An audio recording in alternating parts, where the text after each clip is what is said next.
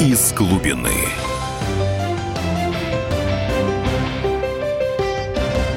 Здравствуйте, дорогие радиослушатели. В эфире программа «Радио Комсомольская правда» из глубины. С вами я, Егор Холмогоров, публицист и как бы регулярный колумнист «Комсомольской правды». И со мной сегодня а, военкор «Комсомольской правды», но не Дмитрий Стешин, как вы привыкли за последние недели, а Александр Коц. Добрый вечер. Али, а, очень рад а, Александра видеть в этой студии. И мы, собственно, поговорим прежде всего о том странном достаточно политическом мероприятии, том странном экшене, как бы еще это назвать, э, свидетелем которого он был лично. Я с большим интересом следил, скажем, по его соцсетям, прежде всего э, именно по, сетям, э, по соцсетям Александра Коца за этим событием. Это митинги 26 марта, это вот несогласованные митинги, которые проводились по всей стране и которые в Москве закончились на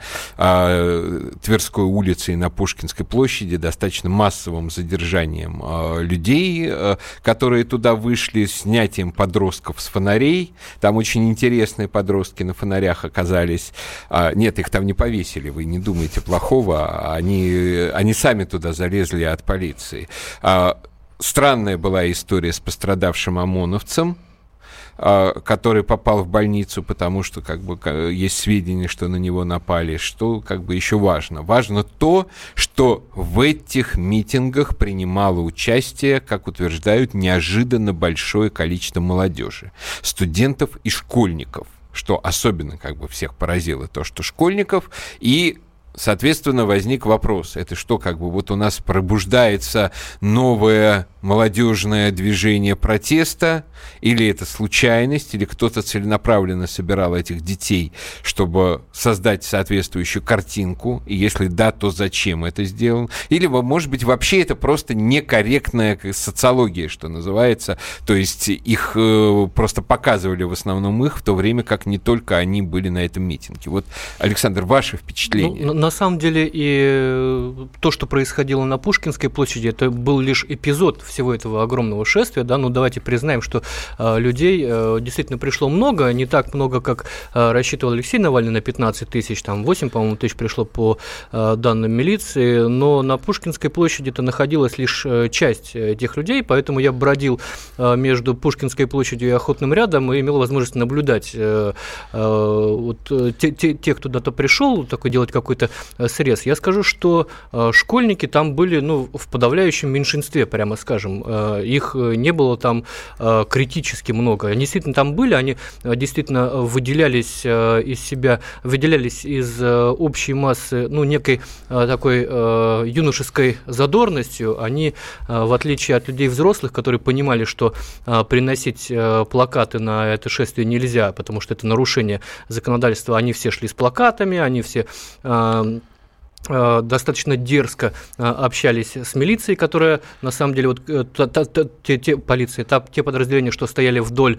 Тверской, вели себя, ну не сказать, что дружелюбно, как в Крыму вежливые люди, но вели себя достаточно корректно по отношению вот к этим молодым дерзким людям, которые, ну такое ощущение, что вот как, как бы специально что ли нарывались, да, ну, пытались ну, каким-то образом спровоцировать. То на... есть эта школота по сути бравировала своей безнаказанностью. Эта школота бравировала, ну знаете, на самом деле я я вот э, вспоминаю себя там лет э, в 14-15, э, на, на, тот период моего возраста тоже при, пришли достаточно серьезные исторические события. Мы тоже бегали и к Останкино в 93 году, у меня школа там рядом была в октябре, в 10 классе я тогда был, и к, значит, к Белому дому мы тоже бегали, нам это все было интересно, хотелось, хотелось прикоснуться, вот почувствовать себя причастным к каким-то историческим событиям. Понятно, что все это могло плохо закончиться, на самом деле, если мы будем вспоминать 93 год, там э, погибло достаточно много школьников, там 79-й, 78-й год рождения, все мои ровесники. Я был вот. тогда студентом, мне было 18 лет, и меня тогда тогдашняя моя подруга потащила на крышу соседнего дома на все это смотреть, при том, что реально там была стрельба со всех сторон, то есть там запросто можно было не сносить головы.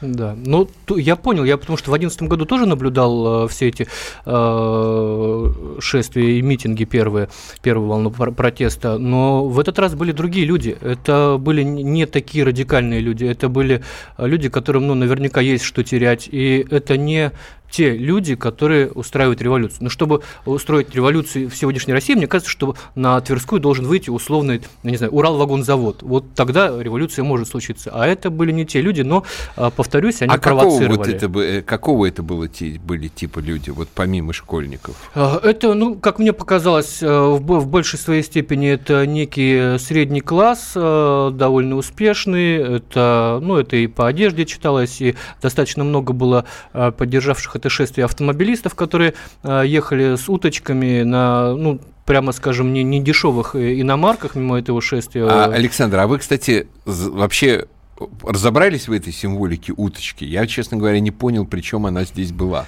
Уточки – это э, из э, разных, в разных расследованиях Навального по поводу э, некой недвижимости неких российских политических деятелей э, фигурировало озеро, э, в кото- озеро э, посреди какой-то очень богатой резиденции, э, в котором был даже домик для уточки. Вот, собственно, в новом расследовании на очередном озере этого домика нет, и вот за уточку, видимо, Навальному очень обидно, что в очередном озере вот у нее не осталось домика, поэтому люди выходили с уточками. Вообще, это действительно вот как как бы интересная технология формирования Навальным образа с коррупции, она такая, я бы сказал, совершенно не народническая. То есть он как бы не поражает людей масштабом того, что вот у вас, у каждого из кармана украли кучу денег, на которых вы там могли бы детям оплатить учебу и так далее. Он поражает вот такими мелкими деталями, за которые как бы сцепляется сознание. Фактически это, конечно, манипуляция такая сознанием получается. Вот этот дом для уточек, я видел десятки, скажем,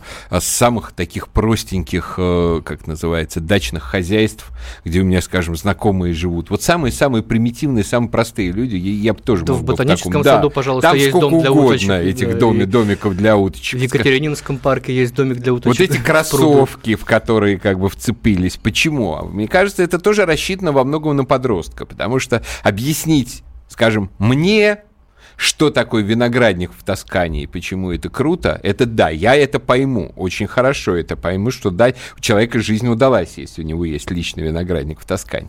А 16-летний, как бы, тинейджер этого не поймет. Зато он поймет, что у чувака, сколько там, 30 пар кроссовок. И, соответственно, вот он заведется... Причем не, не самых на... дорогих, прямо да, скажем, он, э, кроссовок. Он заведется на эти кроссовки просто на их количество. Это известный эффект, который, например, очень хорошо действует в э, разжигании социальных э, протестов, скажем, в странах третьего мира, что не надо говорить о том, что такой-то и такой-то ездит на Бентли. Почему? Потому что все сразу поймут, что, ну да, у человека жизнь удалась, он, не на, он нам не ровня. То если сказать, что такой-то и такой-то держит у себя в гараже 30 велосипедов, мы все ездим на велосипеде, а он, гад, отобрал у нас фактически 29 велосипедов. То есть это работает именно так.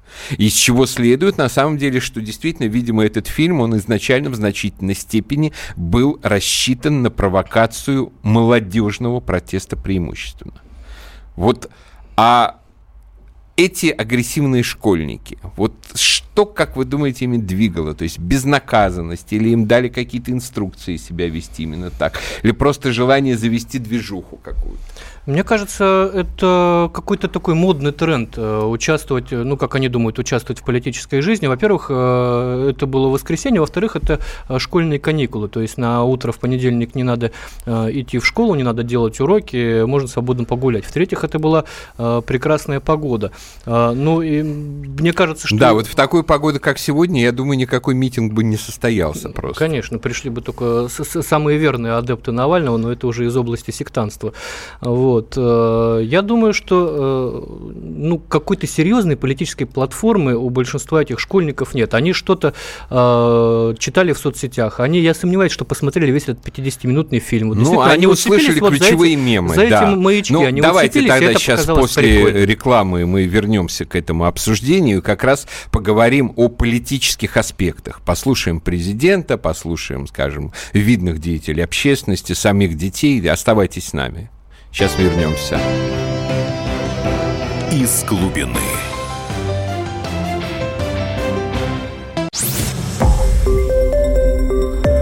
Радио «Комсомольская правда».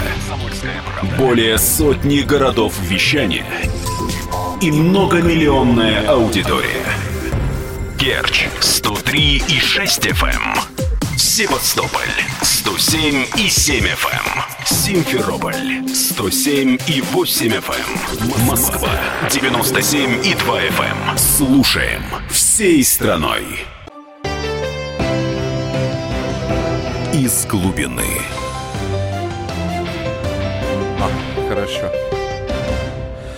Здравствуйте, дорогие друзья. Мы продолжаем наш эфир. А, в эфире с вами я, Егор Холмогоров, а, публицист, политолог и военкор, ну и просто корреспондент, знаменитый корреспондент «Комсомольской правды» Александр Коц. Дмитрий Стешин сейчас находится в другом месте, вот, надеюсь, он скоро оттуда будет давать репортажи.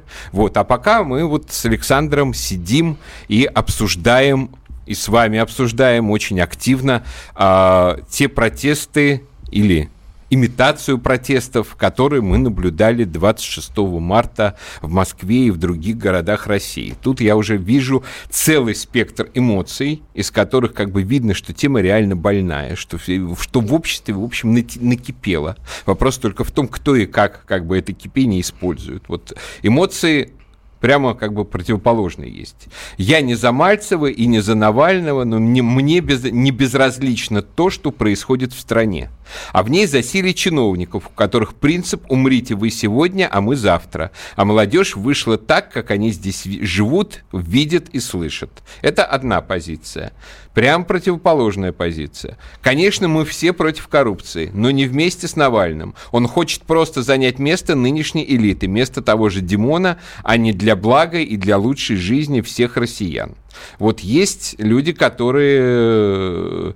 Э, которые вот так вот делится впечатлениями. Друг общается с девушкой из команды Навального. Прислал СМС. Проследи за ребенком, чтобы не ходил на митинг. Навальный будет провоцировать кровь. Вот вам и тихий митинг. Но я за наведение порядка с чиновниками. Наконец, наконец, возражают, не перекручивайте, кроссовки не предмет расследования. И это все понимают. Не считайте народ и школьников идиотами.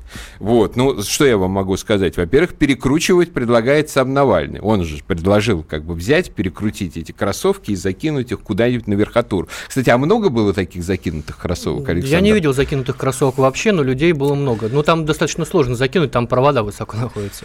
Потому что это на самом деле самое смешное же состоит в том, что это чистой воды плагиат из комедии как бы известного американского режиссера Барри Левинсона а «Хвост виляет собакой». У нас в прокате она вообще называлась «Плутовство». Угу. То есть что хотел сказать Навальный, прибегая к плагиату из фильма, который назывался О том, что он такой плут и выдвигается вот, вот, вот, вот у меня тоже тот же вопрос. А, то есть, понимаете, кроссовки а, в нас, расследовании Навального присутствовали, так же, как и нижнее белье, и много что еще. И это, в общем, было забавным фактом, потому что, с моей точки зрения, как бы тех крупных вещей, которые там были названы, было вполне достаточно.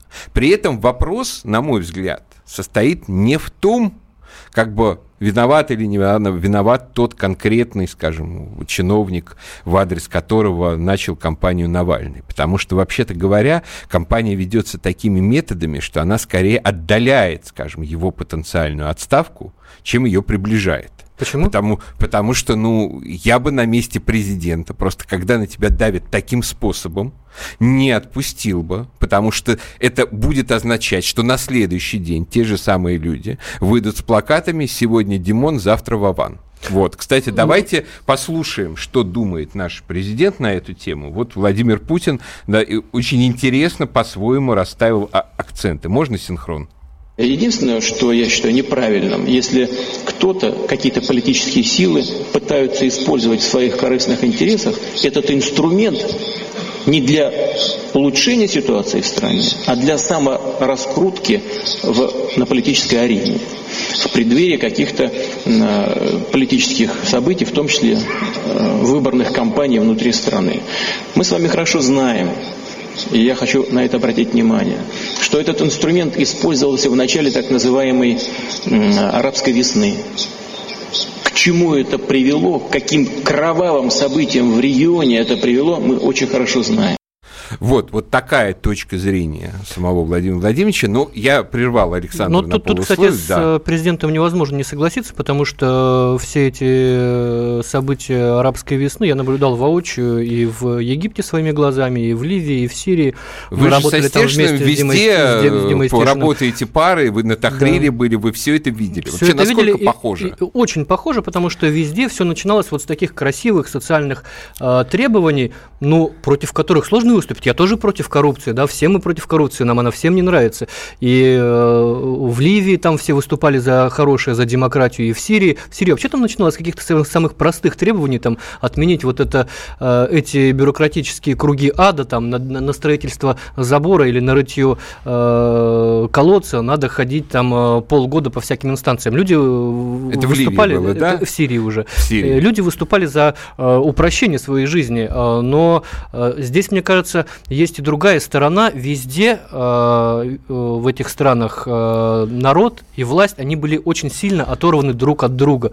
И, наверное, не зря вот Валентина Матвиенко призвала к углублению диалога власти и общества, потому что, на мой взгляд, ну, далековато нынешняя власть от реальных чаяний и веяний народа. Потому что, ну вот, я отойду так немножко в сторону. Да. Сегодняшняя новость о том, что Совет Федерации, там, Лесовский совместно с Яровой из Госдумы разрабатывают проект а, ограничения работы супермаркетов и гипермаркетов. Они хотят, чтобы вот, они, да. они, они хотят, чтобы они работали до 9 вечера, по субботам до 16, по воскресеньям вообще не работали. То есть это люди, которые не ходят сами в магазин, они не знают, что люди, которые работают с утра до ночи, ну вот ну, мне надо купить э, ребенку э, питание детское. Мы заканчиваем наш эфир в 9 часов. И где я его куплю?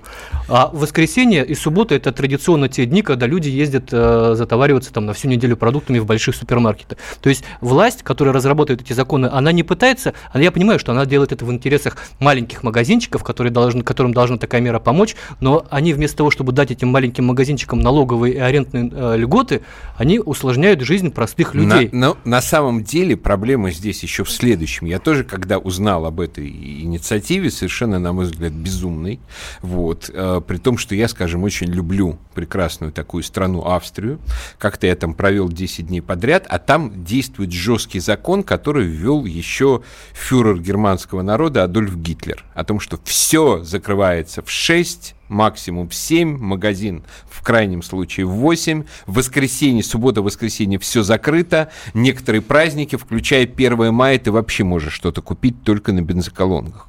Ну, для человека, скажем, выросшего как бы в нашей среде, это ну, в общем, адок такой немножко. Это немножко такой адок. Вот, у нас, кстати, Виктор Баранец нам звонит.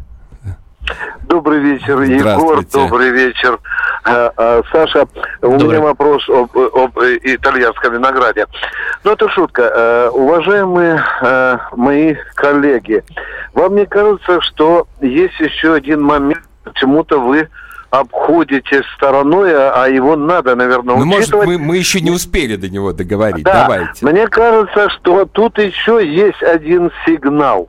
Мне кажется, что он касается э, такого вопроса, что когда любой гражданин или какое-нибудь сообщество предъявляет какие-то обвинения власти, вот власть я к этому должна хоть как-то, но отвечать. Вы понимаете, Виктор Николаевич, совершенно верно. Этот вот этим Все, прим- примером о том, спасибо, что власть друзья. далека от народа, спасибо. я к этому и подводил, что хоть как-то, но отреагировать на это Нет, надо было. Совершенно верно. И здесь на самом деле, вот, вот я, как человек, который, например, всегда считает, что власти нужно предъявлять как можно более жесткие претензии в рамках, скажем, той повестки, о которой я преимущественно говорю, скажем, связанных с национальным вопросом. Я всегда об, об, говорю об этом очень жестко, там никогда не боялся, включая даже в лицо лично Владимиру Владимировичу это сказать. Но в общем, в чем проблема? В том, что вот бегают, скажем, эти дети, изображают из себя такой как бы Тахрир дубль 2. И именно это именно вот эта стилистика, которая однозначно как бы отсылает к проблематике вот арабской весны, к проблематике Майдана и так далее, в определенном смысле освобождает чиновника от ответа. Он может сказать, а вот смотрите, это просто вы мутите тут очередной Майдан, чего с вами разговаривать, ну, против вас нужно полицию применять. И, в общем, многие с ним, кстати, согласятся в этом. А вот когда, вот, скажем, сегодня была история, губернатору Меркушину спел студент частушки. Тот, конечно, очень разозлился, но не ответишь и не скажешь, что это революционер какой-то, знаете. Вот я считаю, что в этом смысле чиновников, коррупционеров, их надо травить не бегать с, как бы с революционными воплями, а именно вот конкретно вот травить всем обществом. Но после новостей и рекламы мы вернемся еще продолжим. Вижу, что тема вызывает массу эмоций. Из глубины.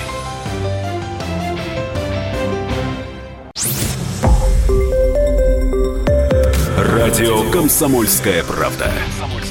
Более сотни городов вещания и многомиллионная аудитория.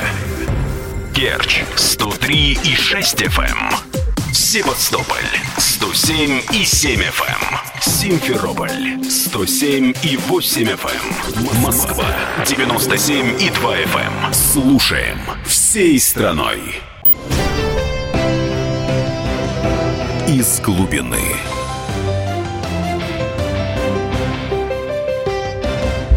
Здравствуйте еще раз. Я с вами я, Егор Холмогоров, публицист и политолог, и Александр Коц, а военкор комсомольской правды, человек, как бы, тандем которого с Дмитрием Стешиным стал легендой российской журналистики, не побоюсь этого слова. И мы обсуждаем а, митинги 26 марта, что на них вышло, что, что они показали, кто на них вышел, и что из этого делают. У нас какой-то просто безумный поток сообщений, эмоций и так далее, скажем. Почему Навального не посадят, как Квачкова или Удальцова? Ну, знаете, это хороший, конечно, вопрос, особенно с учетом того, что вообще, скажем, э, были полные силовые возможности сделать так, чтобы это мероприятие не состоялось. Я вообще не знаю, есть ли такие прецеденты, когда у человека два, две условных судимых. Вот у тебя есть условная судимость, и тебя еще раз судят и не сажают, потому а, что ты а нарушаешь его, условия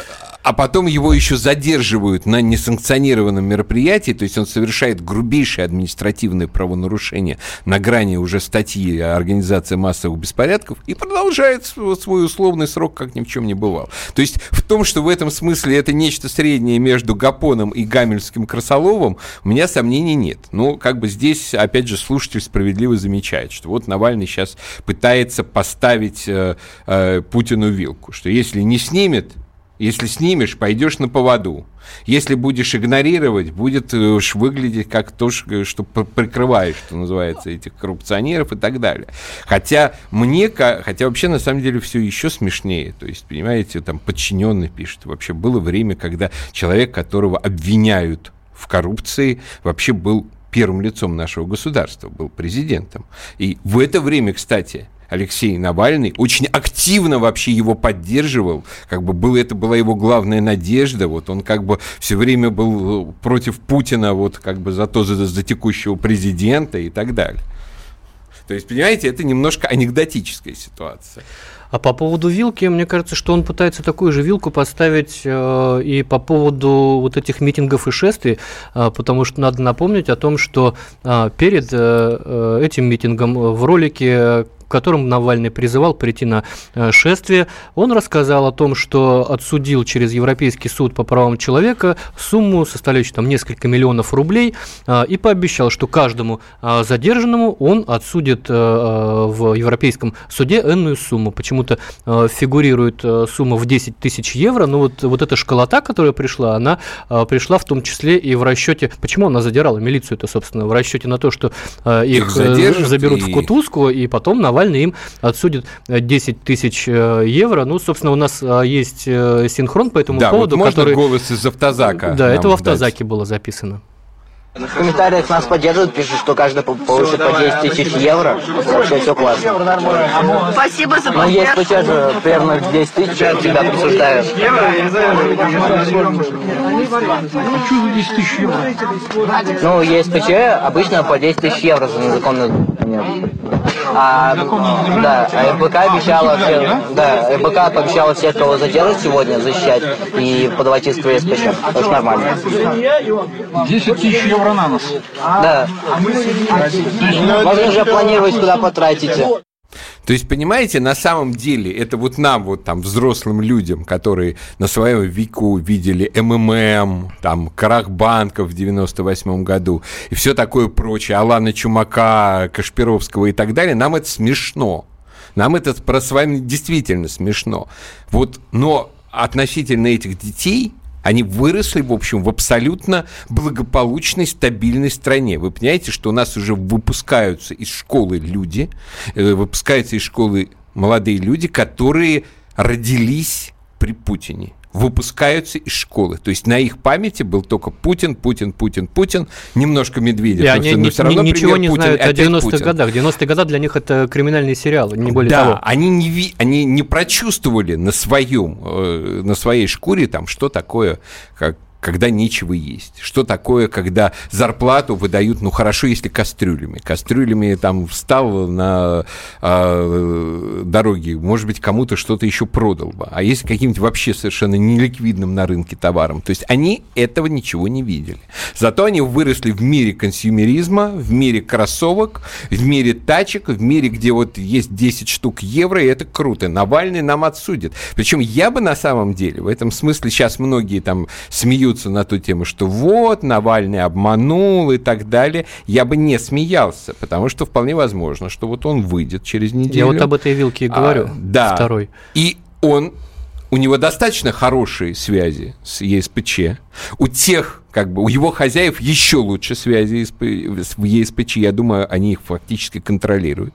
И ничего невероятного в том, что суд, который регулярно привел, присваивает там деньги там, то вдовам каких-нибудь чеченских террористов, то им самим непосредственно этим террористам, то, что он этой школоте присвоит по 10 тысяч евро, ну, сейчас говорят, вроде суммы там меньше до тысячи, но даже если Навальный отсудит ему тысячу, это он будет как бы, он это будет все, уже все вирусоносителем на всю страну. А, об, этом, об этом э, будут все знать, и если, допустим, на этот митинг пришло 500 школьников, то на следующий митинг придет 100, э, там, я не знаю, тысячи школьников, на следующий там 10 тысяч школьников. То есть э, это запускается вот этот механизм арифметической прогрессии, когда каждый пришедший будет рассчитывать на то, что ему достанется какая-то энная сумма, а власти будут думать, а вот может лучше разрешить этот митинг, э, чтобы потом Совершенно не, не расплачиваться. То есть, да, ну, нам на это возражают, что вот, господа, это и есть задача оппозиции, ставить вилку власти,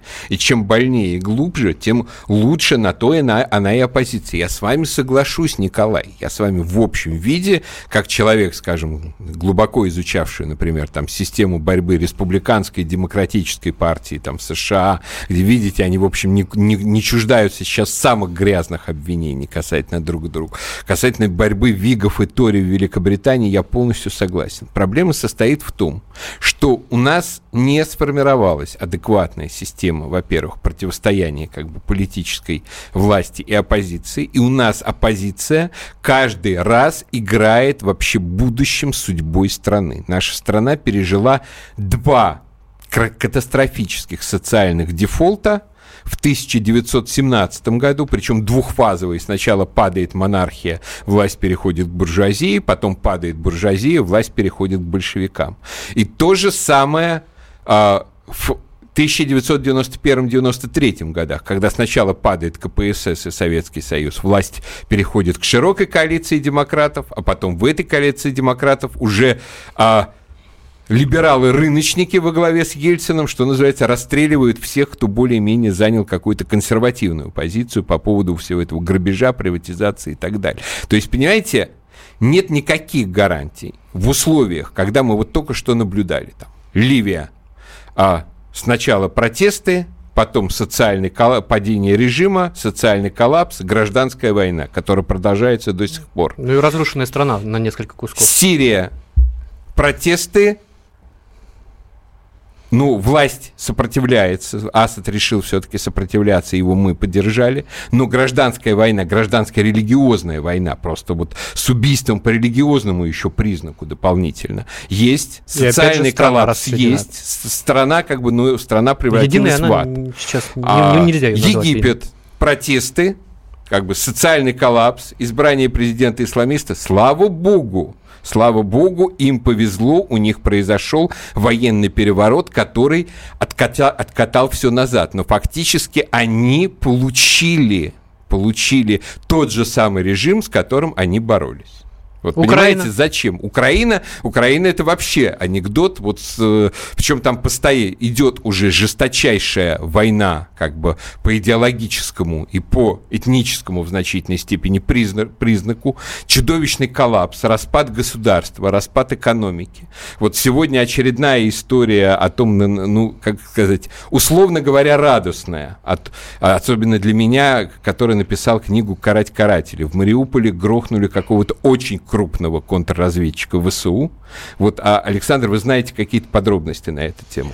Да, это был э, глава контрразведки СБУ по, э, по Донецкой области. Собственно, э, я поначалу сначала читал э, все о нем в соцсетях. И в, в, в Фейсбуке я э, увидел комментарий от женщины, которая написала о том, что он э, лично пытал ее детей. Ну, естественно, любое э, появление вот такой информации в соцсетях, ее надо проверять. Я, естественно, проверил эту женщину, она действительно э, существует, она живет причем на Э, ну, условно на подконтрольной э, Киеву территории, на самом деле она живет на Южном фронте на линии разграничения. То есть, что такое война, она знает не понаслышке. И вот в 2014 году ее э, двоих сыновей задержали только за то, что они засветились на видеосъемке 9 мая 2014 года, когда, как вы помните, Нацгвардия штурмовала местную ВД Мариупольская, милиционеры не захотели подчиняться Киеву тогда.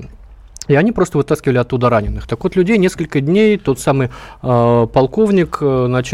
полковник Александр э, Хараберюш э, пытал, причем с самыми э, изощренными методами, оказалось, что на самом деле э, вот там э, это стоит на поток. Вот э, э, э этот, эта машина устрашения террора и пыток, она там работает исправно на протяжении уже нескольких лет, и об этом говорят люди, которые там побывали, ополченцы, об этом говорят бывшие коллеги, между прочим, этого полковника, в том числе Александр Ходаковский, бывший главы Альфа Донецкой, который так и говорил еще до его устранения, называя его фамилию, что это один из главных отморозков вообще на Донбассе, которые э, пытают ополченцев, э, выбивая какие-то мифические признания. Ну вот, э, вот в, в это выродилась страна после э, Вот Майдана. у меня возникает вопрос, вот как бы готовы ли мы морально к тому, что, чтобы, скажем, через несколько лет мы читали новости, там, взорван в своем автомобиле глава контрразведки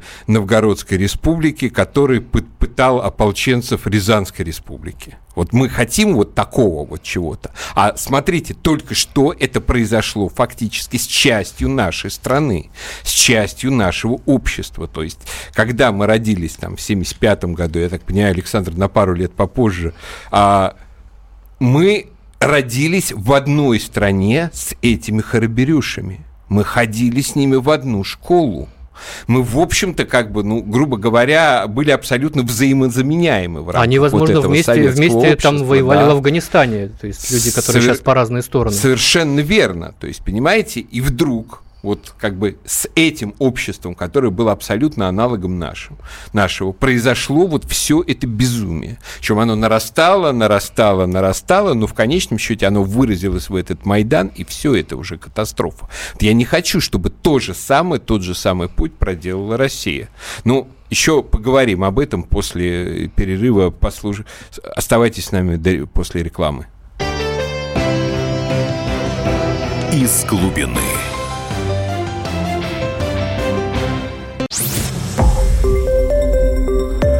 Радио «Комсомольская правда». Более сотни городов вещания и многомиллионная аудитория. Керчь 103 и 6 FM.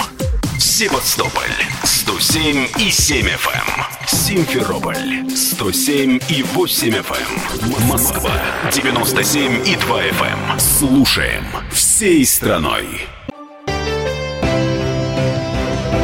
Из глубины.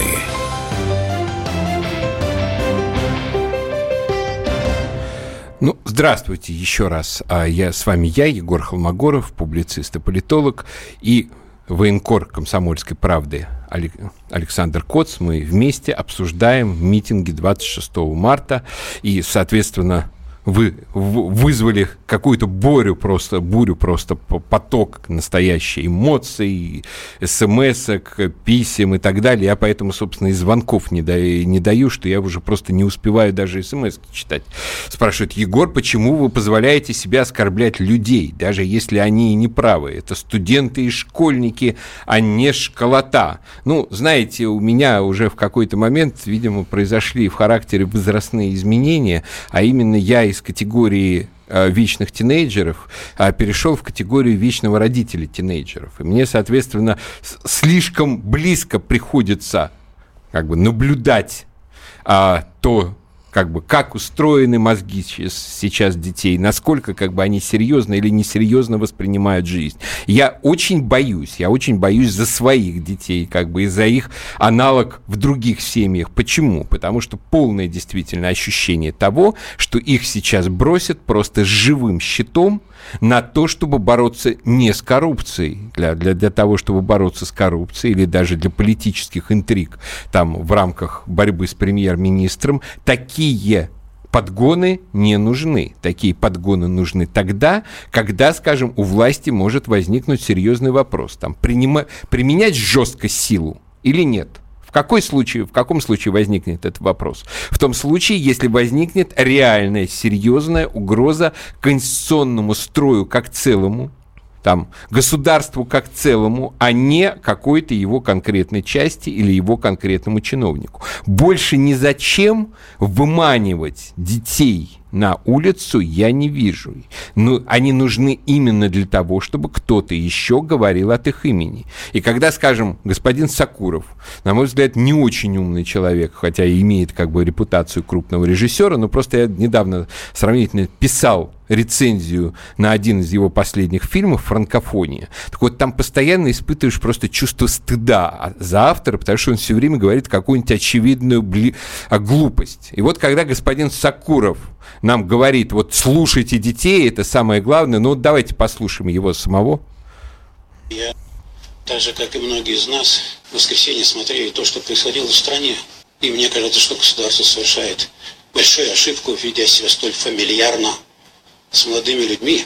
Нельзя начинать гражданскую войну среди школьников и студентов. Надо услышать их.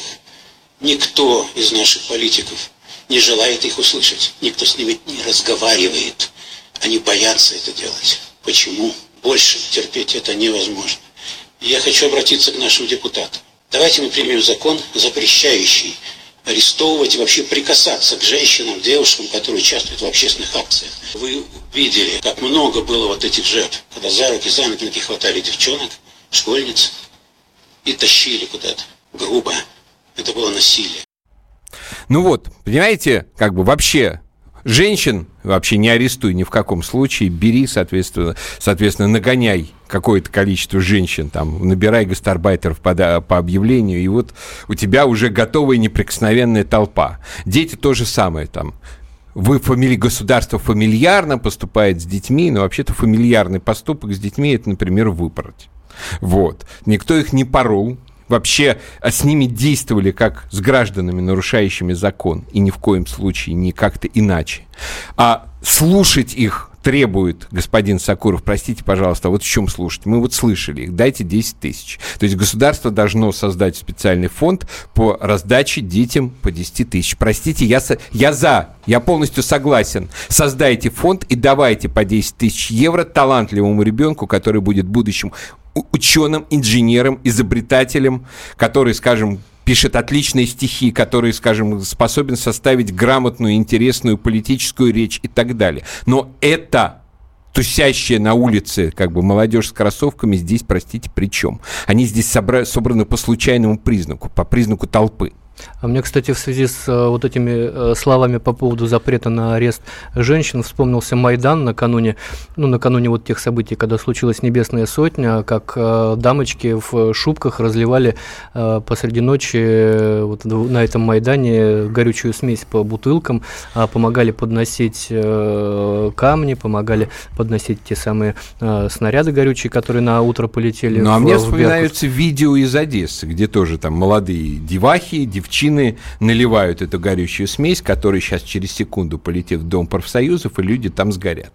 То есть, понимаете, вы это, грубо говоря, не женский пол, ни молодость не является оправданием, когда речь идет о сборе в стае для того, чтобы, скажем, обрушить государство как таковое на наши головы. Опять же, не конкретного чиновника. А что это, вообще, что, что это вообще за феномен, вот, на ваш взгляд, э, когда вот на той же Нике да, собирается, э, так скажем, творческая интеллигенция, которая, ну, с одной стороны, обласкана государством, им дает деньги на фильмы, им дает деньги на спектакли. А, и там же был какой-то парад э, либералов, которые хаяли свою свою страну, э, хаяли руководство своей страны. Вот что за феномен такой? Ну, это вообще такой интернациональный феномен. Мы, скажем, сейчас последние месяцы это наблюдали в Америке в связи с Трампом, когда тоже собирались звезды на какую-то очередную премию. Я так понимаю, они только на Оскаре сумели это дело запретить, а так везде на любой премии рангом пониже, собираются и используют ее как политическую трибуну. То есть, а потому что, в общем, в другой обстановке, наверное, их слушать не очень будут, это не очень интересно. Я не понимаю, правда, еще почему здесь мы слушаем все-таки Сакуров и не политик, я не могу сказать, что этот человек, скажем, является совестью нации, во всяком случае, моей нации. Он точно совестью не является. Человек, который предлагал, например, вернуть Японии Курилы. А и по Крыму у этих людей у всех тоже совершенно однозначная позиция. Я всегда напоминаю, что давайте никогда не забывать относительно господина Навального, что он не столько русский, сколько украинский политик, что это человек, который в марте 2014 года опубликовал в Нью-Йорк Таймс статью о том, что а вот введите-ка дяденьки за Крым санкции против вот этого, вот этого, вот этого, вот этого, вот этого. В основном перечислялись так называемые олигархи, друзья Путина, но простите, скажем, из этих олигархов, друзей Путина, которые попали в этот Навальнинский список, Ротенберг сейчас, например, стоит, строит в Крым мост. То есть это значит, что а, Навальный пытался помешать тому, чтобы этот человек строил мост. Вот. Это уже говорит об его как бы, определенной политической ориентации, внешнеполитической. Опять же, после Одессы, я помню, как ФБК публиковал отчеты о том, что вот, а мы позвонили провели на украинском языке опрос в Одессе о том, как они относятся к Новороссии. И большинство людей против Новороссии, что хорошо относятся только а, 15, что ли, процентов. То есть на самом деле, вот представьте себе, там Одесса, 42 год, вам звонят и на таком языке, мы есть хотим спросить вас, как вы относитесь к великий фюрер германского народа Адольф Гитлер. Ну что здесь ответишь? Здесь ответишь разве что Нихтферштейн. И люди отвечали им Нихтферштейн. Там 50 с лишним процентов был ответ «я вас не понимаю». Из этого Навальный сделал вывод, что в Одессе плохо относятся к Новороссии. То есть, понимаете, этот человек играет за другую команду, за другую команду во внешней политике. И когда он становится персонажем нашей внутренней политики, кто-то его втягивает за уши в нашу внутреннюю политику обратно. С ним поиграли хорошо в 2013 году, когда он был на э, выборах мэра. Как бы всех привлекли тогда к нему 25% голосов, он, кажется, получил в ну, Москве 30, на выборах да. мэра. Да. Вот. Потом он показал себя снова как фактически политик вот этого украинского рейха. Сейчас его снова к нам возвращают в качестве персонажа внутренней политики Российской Федерации. Вот тут вот пишут, убы, уберите этого упыря из эфира. Нет, вам придется меня еще послушать, а вот этого упыря из нашей политики, вот, пожалуйста, действительно уберите, надоел. Ну, вообще, мне кажется, довольно странно и, ну, недальновидно, потому что в стране, которой подавляющее большинство э, граждан поддерживает воссоединение Крыма с Россией, говорить о том, что Крым украинский, Крым надо вернуть, но это э, ну, ну политический ну, пох. Ну да, то есть это, ну, это при этом попытка вот человека, который говорит так, снова вернуть в разряд респектабельных политиков. Уже хотя бы по одному этому я категорически против. Ну, может быть, поговорим, если не будет других поводов, об этом через неделю. А пока до свидания. Спасибо, что были с нами. Из глубины.